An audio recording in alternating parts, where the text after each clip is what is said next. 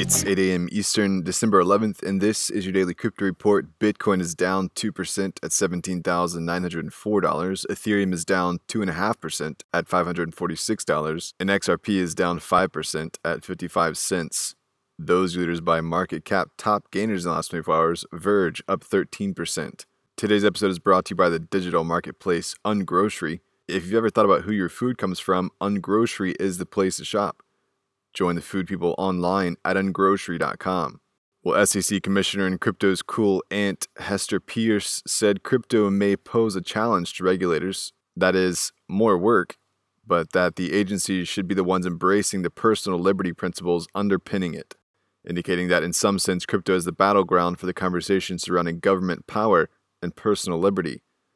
Peirce has long been an advocate for personal liberty and development, going so far as to propose new channels for investors to qualify to be accredited investors.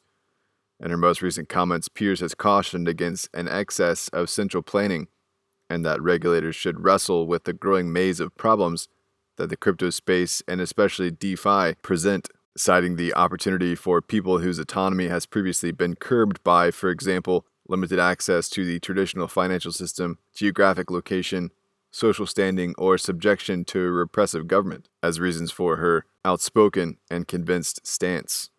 Well, the insurance firm MassMutual has picked up $100 million worth of Bitcoin through the OTC trading desk NYDIG. The insurance company bought the Bitcoin for its general insurance account. While they were at it, the insurance firm also acquired a $5 million stake in NYDIG the investment will provide MassMutual with, quote, measured yet meaningful exposure to a growing economic aspect of our increasingly digital world, unquote.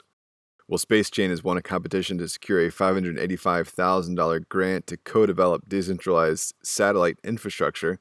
The competition featured 14 firms competing for Eureka's Global Star initiative, UK based SpaceChain said it will use the funding to develop a decentralized satellite infrastructure with blockchain payload. With the payload, they can direct tasking of a satellite in real time.